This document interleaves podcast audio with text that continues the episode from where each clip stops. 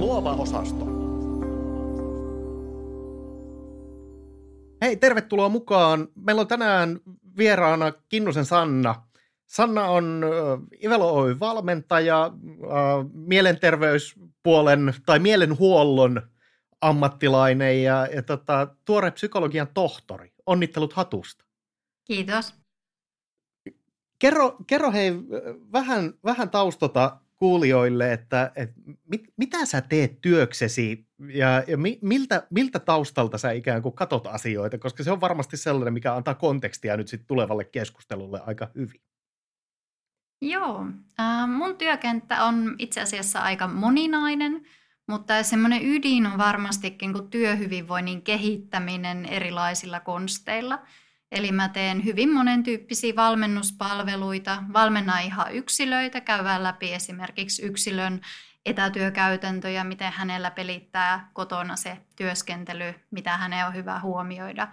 Sitten yritysten kanssa erilaisia valmennuksia, joissa keskitytään yleensä esimerkiksi itsensä johtamisen taitojen kehittämiseen, stressihallinnan kehittämiseen, ajahallinnan kehittämiseen – ja mulla semmoinen tausta tulee sieltä, että mä oon to, tosiaan tuon mun tohtorin väitöksen kautta niin aika linkissä tutkimusmaailmaan, niin mun semmoinen yleinen filosofia on, että kaikki mitä tehdään, niin perustuisi jollakin lailla tutkimukseen.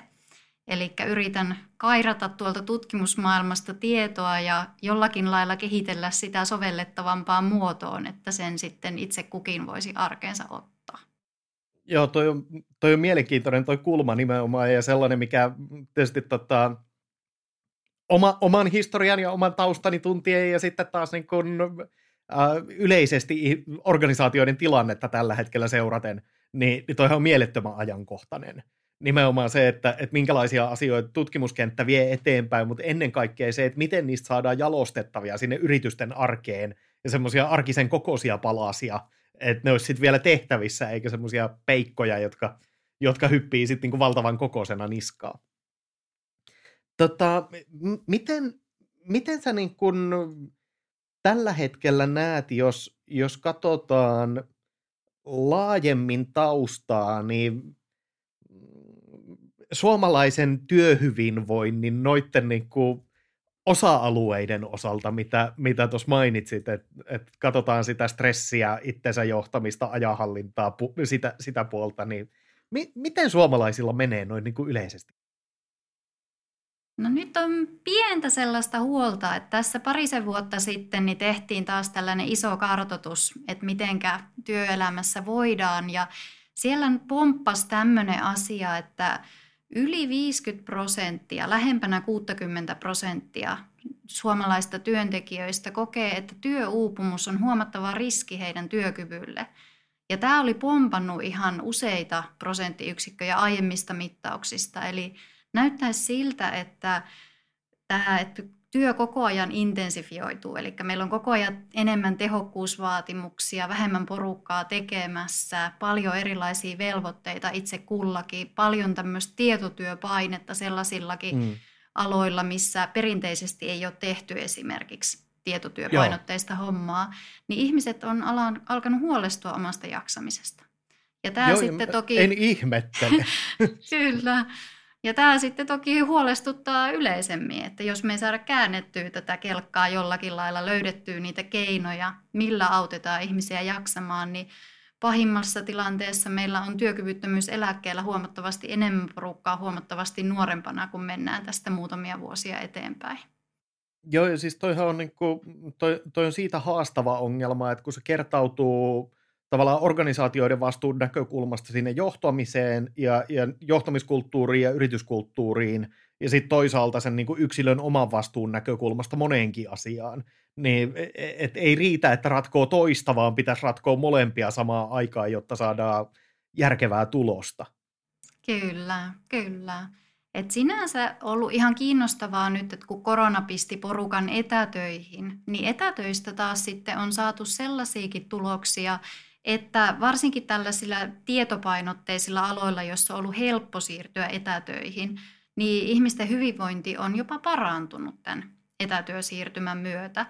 Eli ihan yksi oikosta ei myöskään ole sellainen, että ollaan pelkästään menossa syvemmälle syöveriin, vaan on myös muun näköisiä mahdollisuuksia tässä. se, on, se on positiivista, että ei olla sentään ihan semmoisessa niin kuin, äh, alaspäin suuntautuvassa syöksykierteessä, että, että jollain tavalla tämä pystytään, pystytään niin näkemään myöskin hopeareunuksia tästä pilvellä, mutta onhan toi valtava luku, että jos niin kuin karkeasti joka toinen on niin kuin huolissaan siitä, että et mä en kestä tätä jumppaa, niin mm. onhan toi ihan valtava määrä. Kyllä. M- miten, miten tota, jos nyt miettii sit sitä, että et millä, millä tavalla, ähm, millä tavalla niin pystyttäisiin, jos lähdetään ensimmäisenä sieltä yksilön puolelta, niin, niin millä tavalla me pystyttäisiin pitää itsestämme paremmin huolta – koska sitähän te nyt esimerkiksi teette, teette ja sä, sä käytät päivässä niin jatkuvasti sen kanssa, että, että miten, niin kuin, miten tota, porukka pystyisi itsestään huolehtimaan, niin mitä sä nostaisit on kaikkein keskeisimmiksi jutuiksi, missä, missä ehkä tällä hetkellä mennään metsään tai, tai jotka ei ole kunnossa?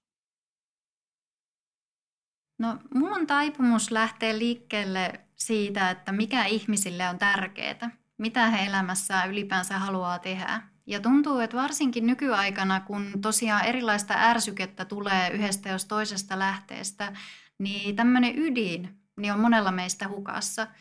Ja silloin kun sulla on ydin hukassa, niin voi olla tosi vaikea tarttua myöskään mihinkään, että no mitä mun nyt sitten pitäisi tehdä, mikä mulla oikeastaan on pielessä, mitkä asiat taas on kunnossa, mihin mun pitäisi keskittyä seuraavaksi tässä tilanteessa. Niin jotenkin niin kuin ensinnä lähtisin liikkeelle siitä, että mitä tässä nyt oikeasti edes halutaan saavuttaa. Mikä se on se homman pihvi, niin kuin jos mietitään yksilöelämää. Niin, nimenomaan. Mikä, mikä musta oikeasti tulee isona, tai että mitä se isona tarkoittaa, mihin se, mihin se johtaa. Tota, siis toihan tavallaan tai millään tavalla tavallaan, hyvin, hyvin suoraviivaisesti, niin toihan on täysin samankaltainen prosessi kuin mitä sitten taas liikkeenjohdon näkökulmasta viedään, että et jos, jos siellä ei ensin ole se liikeidea niin kuin ja se tavallaan bisnesydin ei ole, ei ole kasassa tai se on jotenkin niin kuin rikkinäinen, niin se pitää korjata ensimmäisenä ja sen jälkeen lähteä katsoa, että mihin tätä ollaan viemässä ja, ja mitä se tarkoittaa. Mm, mitä, mitä sä nostaisit semmoisina niin kuin, E, et jos ottaa semmoisia yksittäisiä, että et mistä ihmisten pitäisi sitten huolestua. E, et jos, jos tavallaan, jos se arki on nimenomaan sitä, että et, kal- kalenteri on niin aamusta iltaa aivan tupaten täynnä asioita, niin se nyt on tietysti niin semmoinen, mikä on visuaalisesti helposti nähtävissä. Mutta sitten jos otetaan semmoisia muita, muita niin merkkejä, että, että nämä pitäisi olla sellaisia herätyskelloja, että, että ota nyt vähän niskasta kiinni ja, ja katsoa, että missä mennään. No joo, äh, jos miettii just tuota täyttä kalenteria, niin yksi asia, että osalle meistä sopii vähän täydempi kalenteri kuin toisille, niin keskeistä olisi ehkä miettiä, että mikä se sun suhde siihen kalenteriin on. Että tuleeko sulle, kun sä avaat kalenterin vaikka maanantaina, niin sellainen olo, että mä en tiedä, miten mä selviän tästä viikosta hengissä.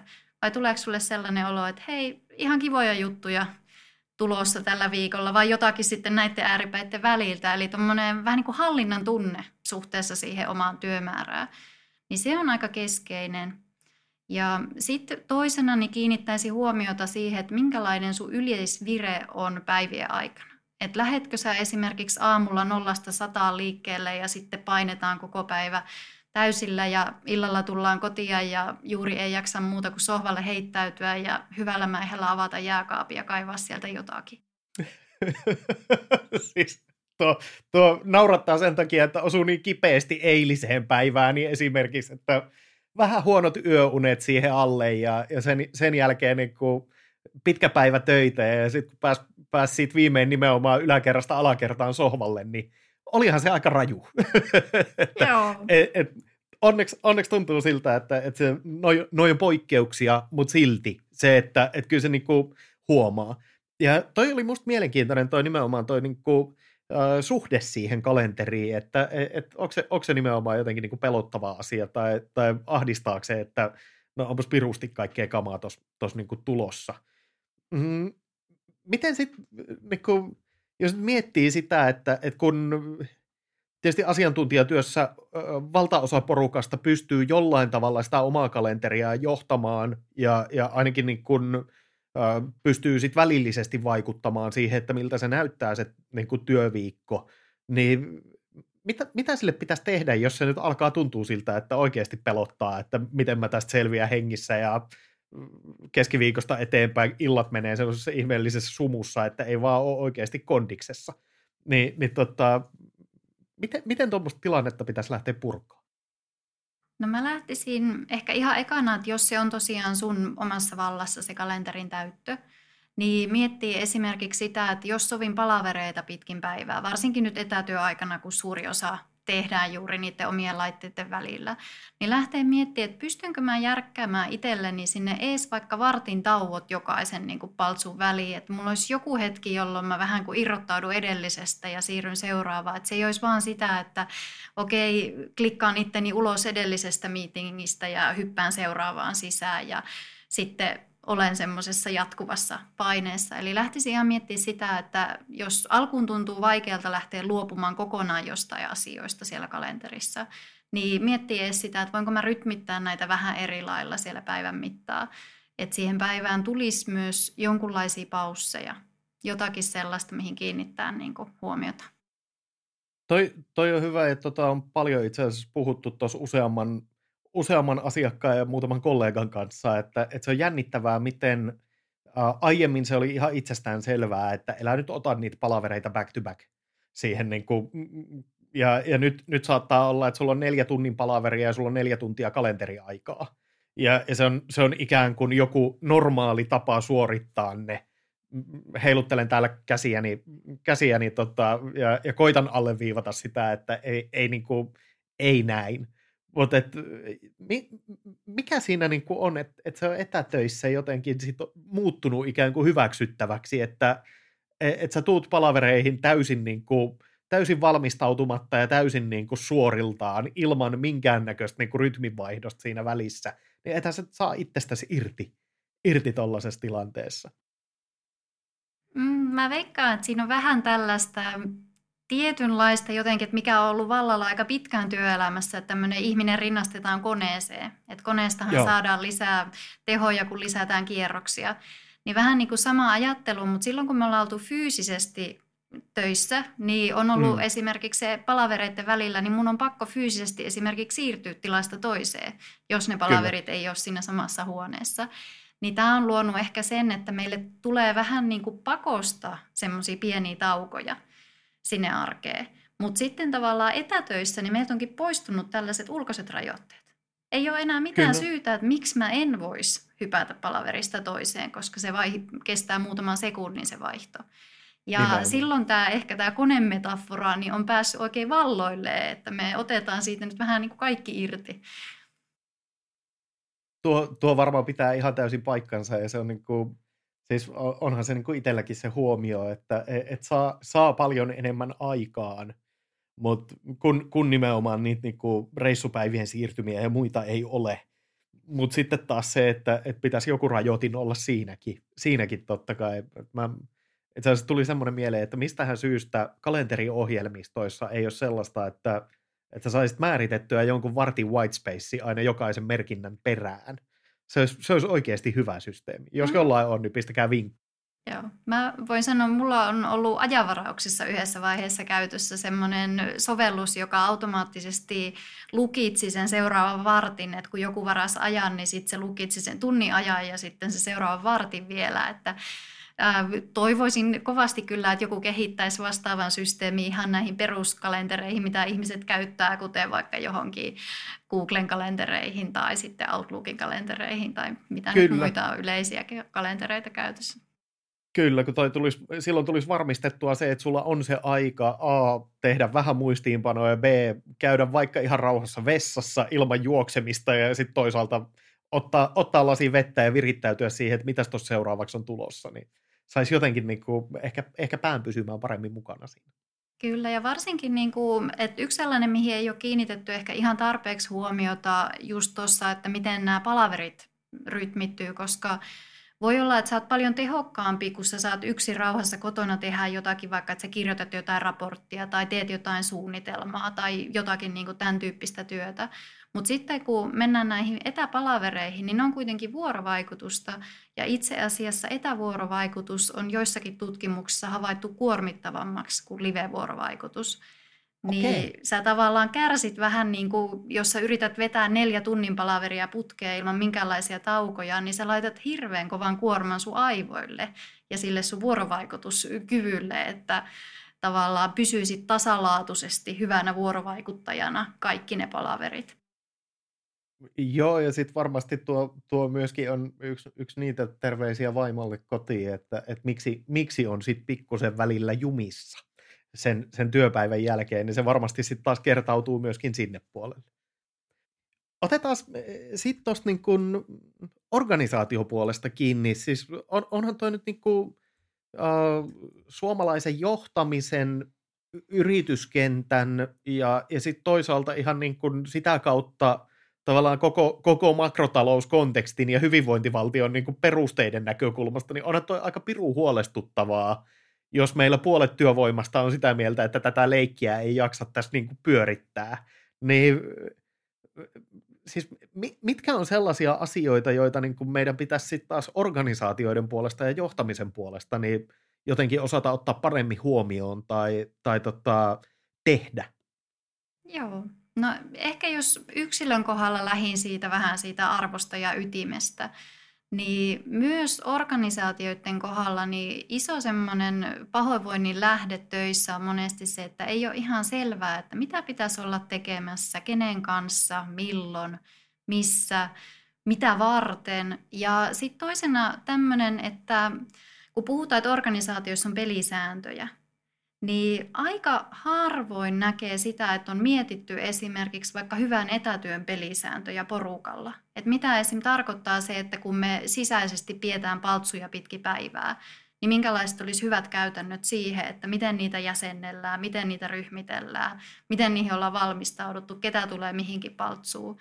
Et me ollaan esimerkiksi Ivellossa ruvettu just ajamaan vähän tällaista työhyvinvoinnin opasta tai käsikirjaa niin kuin kuhunkin organisaatio. Organisaatio itse miettisi, että minkälaiset jutut meille sopii, miten meidän kannattaisi järjestää tällaiset, vaikka nyt nämä etätyön pelisäännöt sille, että ne tukisivat oikeasti sitä meidän jatkuvaa hyvää tuottavaa tekemistä ja sitten myös sitä meidän hyvinvointia. Tuo, tuo on varmasti totta, koska onhan se melkein organisaatioon kuin organisaatioon, niin se tuli siinä maalis-huhtikuun taitteessa suunnilleen viime vuonna, että et nyt sitten tehdään etänä. Ja oliko se nyt sitten kauhean valmisteltu siirtymä kaikkialla ja oliko ne niin kuin olemassa ikään kuin ne toimintamallit siihen, niin ei varmaan läheskään kaikilla. Ja omasta organisaatiosta tiedän, että meillä ei ainakaan ollut, että me sieltä ensimmäisenä keskusteltiin aika paljonkin siitä, että, että mitä, mit, miten sitä nyt sitten hoidetaan. Mutta se on, se on mennyt yllättävän sujuvasti se, se niin kuin, siirtymä nimenomaan siitä syystä, että, että kun jouduttiin ikään kuin kerrasta opettelemaan se, että miten nämä asiat kirjataan, milloin me ollaan kaikki läsnä, ketkä, ketkä osallistuu missäkin kohtaa mitenkin, ja, ja tavallaan se pakotti siihen, mutta en mä voi sanoa, että meillä olisi millään tavalla niin kuin semmoista oikeasti määrämittaista ja jotenkin vielä dokumentoitua semmoista niin kuin, äh, mallia siihen, että miten me tehdään etätöitä niin olemassa, vaikka nyt kuitenkin sitten mietitään, että me ollaan organisaatio, joka toimii kahdella eri niin kuin, paikkakunnalla ja, ja väliin ihan ympäri Suomen, niin ehkä olisi hyvä, että et, et olisi. nyt kun oot siinä, niin mä noukin vähän sun aivoista murusia tuohon kuulijoille, että tavallaan mistä, mistä se kannattaisi lähteä tuommoinen niin kuin, äh, perkaamaan, mit, mitä tuommoisen niin pitäisi sisältää, tuommoisen ohjeistuksen etätyötä varten tai jotenkin sen yhtiön niin kuin etätyön käytänteiden? Joo, joo. No me ollaan esimerkiksi Ivellossa ja mietitty vähän niin kuin työhyvinvoinnin näkökulmasta ja sitä kautta tehokkuuden näkökulmasta sille, että meillä on kuin neljä osa-aluetta että mietitään ravitsemusta, mietitään fyysistä puolta, sitten mietitään ajan ja stressinhallinnan taitoja ja palautumista. Ja käytännössä sitten niin nämä voi esimerkiksi lähteä ihan just liikkeelle siitä, että ajatellaan vaikka noita kokouskäytäntöjä ja sitä, että miten etänä ollaan tekemisissä, niin se, että on jonkinlaiset sopimukset siitä, että minkälaisia asioita esimerkiksi hoidetaan milläkin etätyövälineellä. Kun monella organisaatiolla on mm. vaikka kymmeniä eri systeemeitä, mistä kautta voi viestiä, niin että on joku sellainen pelikirja siihen, että minkä kautta tulee minkäkinlaista sisältöä. Ja ehkä erityisesti sellainen, että minkä kautta tulee semmoinen kiireellisesti reagoitava, että tämä sun on pakko napata nyt heti, ja mitkä taas on niitä väyliä, että missä on sitten semmoista vähemmän kiireistä asiaa. Koska yksi asia, mitä saattaa käydä, että kun tulee monesta suunnasta tietoa, niin ihmisen voi alkaa olla vaikea itse tehdä niitä päätöksiä, että mikä näistä kanavista, mikä näistä asioista, mitkä pitää hoitaa, niin on nyt se, että mihin mun pitäisi ekana tarttua ja mihin vasta sitten. Ja koska monesti siinä vaiheessa, kun on vähän keretty miettiä, niin sieltä tulee joku uusi ärsyke, jota pitäisi taas sovittaa siihen yhtälöön. Joo, toi, toi on niin, siis tunnistan tosi hyvin tuon, e, että kun katsoo sähköpostia ja Slackia ja puhelinta ja Whatsappia ja, ja kaikkea niin kuin, mitä sitten siinä ympärillä muuten pyörii, niin onhan se aika valtava se tulva, mikä, mikä sitä niin kuin pahimmillaan sitä ärsykettä tulee. Ja jos noita ei ole priorisoitu jollain tavalla, niin onhan se aika vaikea lähteä niistä varmaan sitten niin katsoa, että mitkä näistä nyt on oikeasti kiireisiä ja mitkä olisi vaan tärkeitä, että et, tota, missä järjestyksessä lähdetään nämä taklaamaan.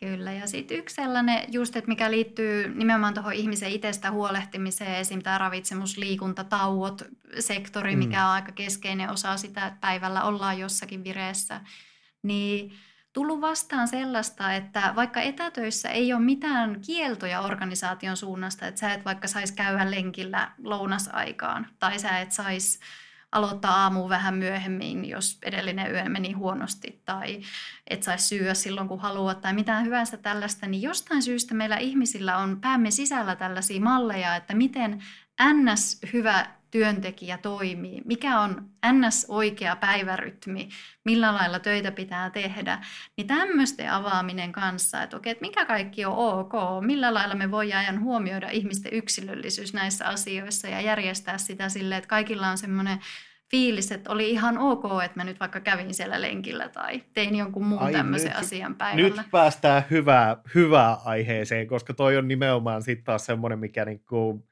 äh, itse kiinnostaa se, se niinku, sehän on ihan selvä, että eihän meille kaikille sovi niinku samankaltainen rytmi, eikä meille sovi samankaltainen niinku, tekemisen tapa. Niin, niin tota, mä, mä mietin sitä, että, että miksi se on niin, niin kuin, semmoinen skriptattu malli, että kyllä, meillä pitää olla tämä ja tämä ja tämä, ja tohon aikaan pitää olla tämä ja tämä ja tämä. Ja, ja sitten, että, että jos, jos olen etänä, niin ikään kuin mun pitäisi olla jatkuvasti tavoitettavissa. Kun ihan samalla lailla sä voit toimistolla mennä siihen huoneeseen, minne ei saa tulla sisään.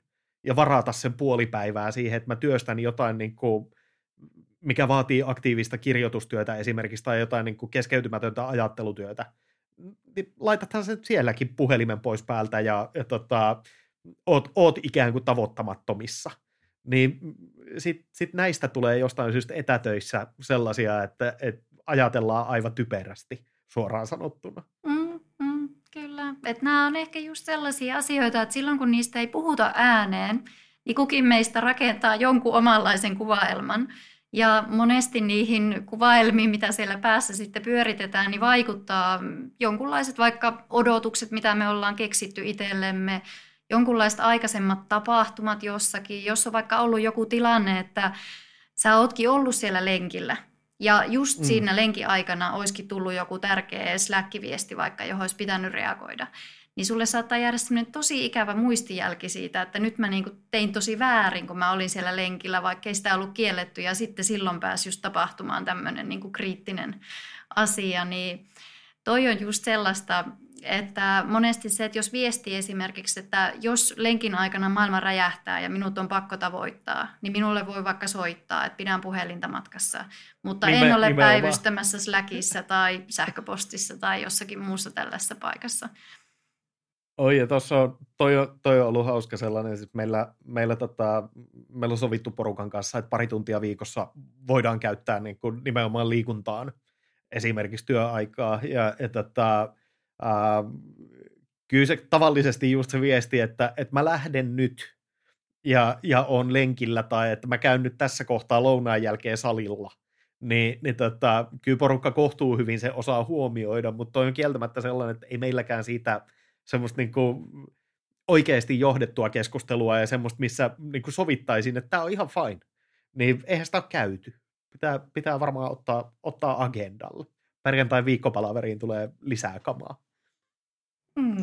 Tota, miten miten sitten, niin jos, jos mietitään sitä ää, vielä sitä niin organisaatiokulmaa ja, ja sitä niin isoa kontekstia, niin miten sä itse näet sen työhyvinvoinnin johtamisen, että mikä on yksilön vastuu ja mikä on organisaation vastuu, että et kun nämä kytkeytyy tavalla tai toisella toisiinsa, mutta mut missä, missä ikään kuin menee niin kuin rajat siitä, että, että mistä organisaatio vastaa ja, ja mistä, mistä yksilö vastaa? Hmm, toi onkin hyvä kysymys ja sellainen, mihin sanoisin heti, että ei varmasti ole sellaista suoraviivasta vastausta, että näin aina ja kaikissa tilanteissa – Joo, näin, mä, näin mä arvelinkin. Joo, et ehkä itse miettisin just organisaatiossa, että tonkin voisi alistaa jonkunlaiselle keskustelulle tai vaikka jollekin, että joku työryhmä tekee vähän mietintää siitä, että mitenkä meidän organisaatiossa. Että jos nyt ihan karkeasti mietitään, niin jokaisella meistä yksilöinähän on se vastuu esimerkiksi, että me ollaan parhaita huomaamaan, mitä meissä tapahtuu. Me ollaan aitio mm. paikalla tietämään, että mikä se meidän elämäntilanne ja kokonaisuus on. Niin ehkä ainakin semmoinen on aina selkeästi omalla vastuulla, että olisi hyvä osata viestiä siitä omasta tilanteesta, jos se on niin kuin aiheellista. Että jos esimerkiksi tarvitaan vaikka esimiehen puuttumista johonkin asiaan, niin voi olla, että on liikaa vaadittu, että odotettaisiin, että esimies jotenkin mystisesti pystyisi bongaamaan, että meillä on nyt tällainen tarve. Että siitä tavallaan ottaa koppia, että uskaltaisin ottaa puheeksi ne omat asiani. Tämä voi olla taas sit sellaista, että mihin voidaan vaikuttaa siellä organisaatiotason toimenpiteellä, että miten on esimerkiksi käyty läpi, että mitä tarkoittaa vaikka joku varhainen puuttuminen tai esimiehen tuen hakeminen johonkin tilanteisiin, milloin sitä on oikein ok pyytää, että tavallaan niin kuin, että on olemassa sellainen kulttuuri, että täällä uskaltaa sanoa, täällä uskaltaa ottaa esille. Silloin kun mä otan esille, niin otetaan taas organisaation puolelta vakavasti, että nyt mm. tälle asialle lähdetään tekemään jotakin. Että paljon tuossa on sellaista vuorovaikutusta mun mielestä niin kuin molemmilta suunnilta, että se, että yksilö uskaltaa ottaa puheeksi, niin yleensä vaatii organisaation suunnalta sitä, että on jonkinlaisia rakenteita, jotka tukee puheeksi ottamista, jonkinlaisia käytäntöjä, esimerkiksi ihan siitä, että mitä väylää mä tavoitan ne asianmukaiset tahot, jos se Kyllä. on vaikka joku muu kuin esimies, johon pitäisi olla yhteydessä jostain aiheesta. Toi, toi pitää varmasti ihan täysin paikkansa ja, ja sitten taas nuo, että kun niitä käytänteitä on olemassa ja on olemassa niin kuin, semmoinen tukeva kulttuuri tuohon niin kuin tekemiseen, niin se varmasti sitten taas ruokkii itse itseään siihen suuntaan, että uskalletaan olla avoimempia ja uskalletaan kertoa myöskin niin kuin hankalista asioista, koska noihan monesti niin kuin, no, itsensä niin kuin, tai omaan itseensä ja omaan väsymykseen tai omaan niin kuin, riittämättömyyden tunteeseen tai mikä ikinä se onkaan siellä taustalla, niin siihen liittyvien keskusteluiden avaaminen ö, ulkopuolisen niin kuin, sa, saati sen palkanmaksajan kanssa, niin voi olla oikeasti aika raskasta ja, niin kuin haastavaa.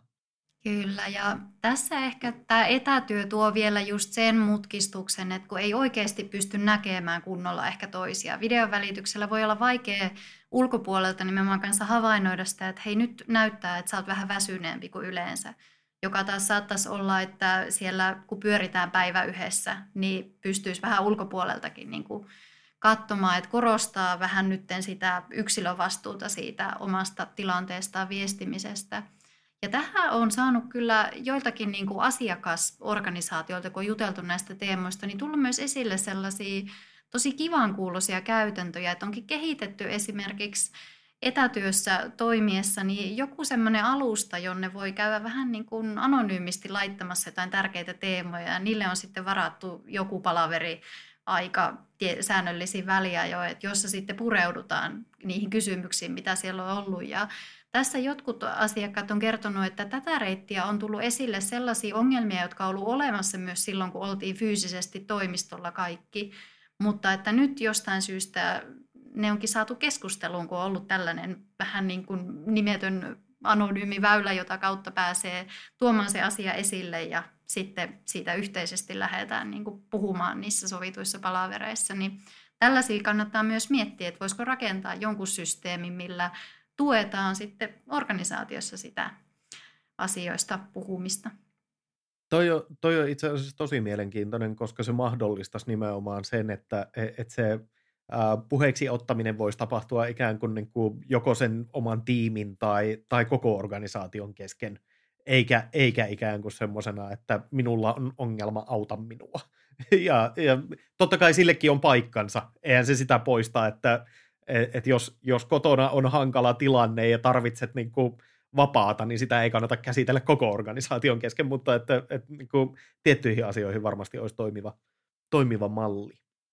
Mä puutun vielä tuohon tohon tota koneeseen ja, ja siihen, että et, et, et niinku me, me niinku koitetaan vaatia itseämme olemaan tehokkaita ja koneita, niin mikä, mikä siinä olisi sitten niinku toisena mallina, että et, et ei ruoskittaisi itteemme siihen, siihen jotenkin niinku semmoiseen, että et nämä palaverit pitää olla tehokkaita ja tyhjää aikaa ei saa jäädä kalenteriin. No joo, mm, mä voisin nostaa mun väikkärin tuloksista tällaisen kiinnostavan havainnon, että pantiin merkille työuupumuksen niin kuin helpottumisessa niin tosi keskeinen taito oli tällainen hyväksyvä suhtautuminen omiin kokemuksiin. Eli tavallaan tällainen niin kuin armollisuus itselle.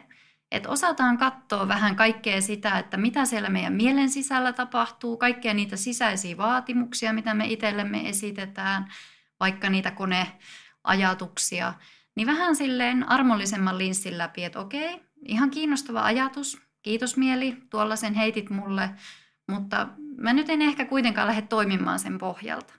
Eli tietyllä tapaa, että pystytään katsoon sitä, että meillä on kaikkea tämmöisiä erinäköisiä ajatusrakennelmia, erinäköisiä vaateita itsellemme ja antamaan sille vähän semmoinen myötätuntoisempi kulma että ei tarvi edelleenkään hankkiutua välttämättä eroon niistä kaiken näköisistä ikävistä ajatuksista, vaan katsoa niitä vähän silleen, että aa, tollasiakin on, mutta mä voin kuitenkin valita, että mä toimin jonkun kestävämmän mallin pohjalta. Mä voin tehdä jotakin, mikä oikeasti auttaa sitä mun hyvinvointia, vaikka mulla on semmoisia erinäköisiä vaatimuksia siellä pään sisällä. Onko tuossa niinku taustalla sit sitä, että et me niinku eletään tavallaan koko ajan todeksi jotain semmoista valheellista, tämmöistä niin kuin menestyjä utopiaa. Et, et, et sit kun sulla on kalenteri täynnä aamu seitsemästä ilta seitsemään, niin sit sulle tulee, niin kuin, sit, oot tehnyt kovasti töitä. Vai mikä siellä on niin kuin taustalla? Mikä sen aiheuttaa sen, sen niin kuin, äh, jotenkin sen tarpeen tai, tai sen niin kuin, äh, semmoisen kai sen voi sanoa, että, että suhteellisen sairaan käyttäytymismallin. Joo, tämä onkin sellainen kiinnostava kysymys, mihin työhyvinvoinnin tutkijat on yrittäneet vuosikausia vastailla. Yksi selitysmalli on hyvin tämmöinen yleisellä tasolla, että tämä riittyisi jollain lailla esimerkiksi niin kuin kapitalismin perusajatuksiin siitä, että haetaan jatkuvaa kasvua ja jatkuvasti pitää tehdä enemmän ja paremmin ja tehokkaammin, että asiat niin kuin menee hyvin. Mm, eli tämmöinen ihan globaali tavallaan selitys sille, että miksi meillä on tällaisia malleja. Ähm, Sitten tulee ihan ehkä Suomessa, niin esimerkiksi vieläkin puhutaan vähän tällaista talvisodan jälkeisestä sotakorvaushengestä, eli että on pitänyt puskea yhteen hiiliä tehdä kovasti hommia, että ollaan saatu kansa parempaa vointia ja valtio nousemaan sieltä huonoista oloista ja rakentamaan hyvinvointivaltio. Että tavallaan tällaisia niin kuin tosi ison tason trendejä näyttäisi vieläkin vähän pyörivän siellä taustalla. Ja sitten ehkä jotenkin, että voi olla, että nämä on niitä historiallisia tekijöitä, mitkä siellä on rakentanut tätä mallia, mutta nykyään me sitten ylläpidetään tätä hienoa tarinaa esimerkiksi median välityksellä. Meillä on paljon vaikka elokuvia, joiden tähtihahmot on sellaisia itseään piiskaavia, loputtomiin tekeviä tyyppejä ja heihin me sitten samaistutaan ja yritetään olla vähän samanlaisia kuin he. Et tota, sanoisin, että se on aika monenlaisia tekijöitä, jotka meillä on saaneet tällaisen mallin näyttämään jotenkin hyvältä ja toivottavalta ja haluttavalta. Ja ehkä vasta nyt viime vuosina on alettu sitten isommin herätä siihen, että tämä ei kyllä välttämättä toimikaan. Että itse asiassa ihmisaivojen tutkimus koko ajan kertoo meille enemmän siitä, että ihmiset ei pysty sellaiseen konetehokkuuteen. Että meillä itse asiassa luovuus vähenee, ongelmanratkaisukyky heikkenee, kun me tingitään palautumisesta ja tauoista ja siitä hyvinvoinnista huolehtimisesta. Kyllä, ja toi, toi itse asiassa taas, niin kuin, toihan kytkeytyy sinne johtajuuteen hyvin, hyvin voimakkaasti, koska kyllähän se on, äh, myönnän ja tunnustan tässä niin kuin kaikkien, kaikkien kuulijoiden edessä, että et, no, totahan sitä on tullut itsekin viestittyä aivan liikaa ton niin kuin oman, oman organisaation ja omien sidosryhmien suuntaan, että et, et tekee liian pitkää päivää ja ikään kuin, niin kuin tekee sitä semmoista niin kuin, en tiedä mikä, mikä se nyt on, onko se niin kuin joku marttyyriasetelma vai mitä siinä niin kuin rakentaa, mutta on, onhan se mielenkiintoinen niin kuin, tavallaan katsoa sitä tästä kulmasta, että et, et, et tollahan sä niin kuin sairastutat sitä omaa jengiä siinä ympärillä ja saat sen porukan A huolestumaan siitä, että onko tuo johto ihan niin kuin tilanteen tasalla ja miksi ne tekee tollasta, ja, ja sitten toisaalta vielä annat sen niin kuin pirun huonon esimerkin sinne, että tätä tämä vaatii, jotta mm. asioista ikään kuin pystyy niin kuin pitää huolta, niin on tämä melko, melko perversi kuva. Mä sanoisin ehkä yhden sellaisen lohduttavan sanan kaikille johtajille, jotka mahdollisesti tunnistaa itseään tällaista, niin kun itse teen johtajien kanssa sitten taas valmennustyötä, niin pannut merkille, että aika monella ne tarkoitusperät on tosi hyviä. Eli he haluavat olla esimerkiksi niin edestä johtajia. Että he haluavat vaatia työntekijöiltä sellaista, mitä he ei itse ole valmiita tekemään. Ja sitten tässä tulee vähän sellainen pieni paradoksi, että sitten kun johtaja johtaa edestä ja just tekee niitä pitkiä päiviä, niin hän vahingossa luo sen esimerkin ja mallin, että toi on nyt se oikea tapa tehdä. Vaikka johtaja ehkä mielessään just ajattelee, että no hän on viimeisenä täällä työmaalla töissä, että kaikille välittyy sellainen kuva, että johto on tämän teidän tekemisen takana. Eli mä sanoisin, että siinä on niin hyvät tarkoitusperät, niin välillä johtaa sellaisiin toimintatapoihin, jotka sitten taas viestii jotain ihan muuta kuin mitä oli tarkoitus niin sinne henkilöstölle. Joo, tuo on varmasti ihan täysin totta ja se on niin kuin se, se on sellainen, että tuo, tuo vaatii nyt sitten, tuo ei selviä tämän viikon viikkopalaverista, tuo selviää vaan niin kuin sitä kautta, että ottaa kynä ja paperia ja rupeaa kirjoittaa, että mikä siellä nyt siellä omassa päässä tämän suhteen olikaan vialla ja tutkimaan aihetta. Ja, ja niin kun miettii, miettii sitä, että millä tavalla sitä pystyisi korjaamaan, koska se, noi mallithan asuu tosi syvällä sitten taas niin kuin ihmisten siinä käyttäytymisessä ja siinä, että miten me, miten me ollaan totuttu toimimaan. Miten, jos, jos nyt miettii niin tuosta tosta kulmasta vielä sitten sitä, että, että te Ivelon kanssa kuitenkin valmennatte tuommoisia muutosprosesseja, niin tavallaan mi, minkä mittaisia, miten nämä niin kuin lähtee sitten käyntiin, että, että minkälaista prosessista tuossa puhutaan, kun, kun niin kuin lähdetään muuttamaan organisaatio terveemmäksi tai, tai toimintamalleja terveemmäksi, koska ne on tosiaan juurtuu aika monesti aika syvälle. Ja mm-hmm. hirveän helposti lipsahdetaan myöskin siihen vanhaan malliin. Kyllä, kyllä. Tota, niin, organisaatiotasolla niin on sekä lohduttava viesti että sitten vähän sellainen lannistavampi viesti. Eli lohduttavaa on se, että jos te päätätte porukalla, että nyt lähdetään tekemään muutoksia, niin te voitte jo aloittaa tänään ja saada hyvä homma liikenteeseen. Mutta sitten se lannistavampi puoli on se, että yleensä ne tulokset ja se vakiintuminen niille uusille käynni, niin kuin käytänteille niin ottaa yleensä vuoden viiva pari noin niin kuin vähintään. Joo, näin, ja, mä, näin mä arvelin. joo, et se, että on erilaisia keinoja, millä me voidaan nopeuttaa sitä prosessia jonkun verran ja edistää sitä. Ja nämä liittyy just siihen, että silloin kun me päätetään, että hei, nyt me laitetaan tämä juttu kuntoon, niin lähdetään aluksi miettimään, että mitä on semmoisia konkreettisia juttuja, että jos me esimerkiksi halutaan parantaa meidän palaverikäytäntöjä, niin ei riitä, että me kirjataan yleinen tavoite, että no ensi vuoden tavoite, että palaverikäytännöt on parempia, vaan meidän pitää miettiä, että millä lailla ne on parempia. Valita sieltä vaikka joku kaksi, kolme sellaista juttua, että näihin me keskitytään tänä vuonna, että tällä lailla palaverikäytännöt tulee olemaan parempia. Sitten on tärkeää miettiä sitä, että miten me seurataan tätä hommaa. Eli millä aikaväleillä palataan siihen, että ollaanko me oikeasti tehty näitä juttuja. Ja minkälaisia korjausliikkeitä mahdollisesti siitä tarvitaan, jos huomataankin, että ollaan luiskahettu jonnekin vanhaa.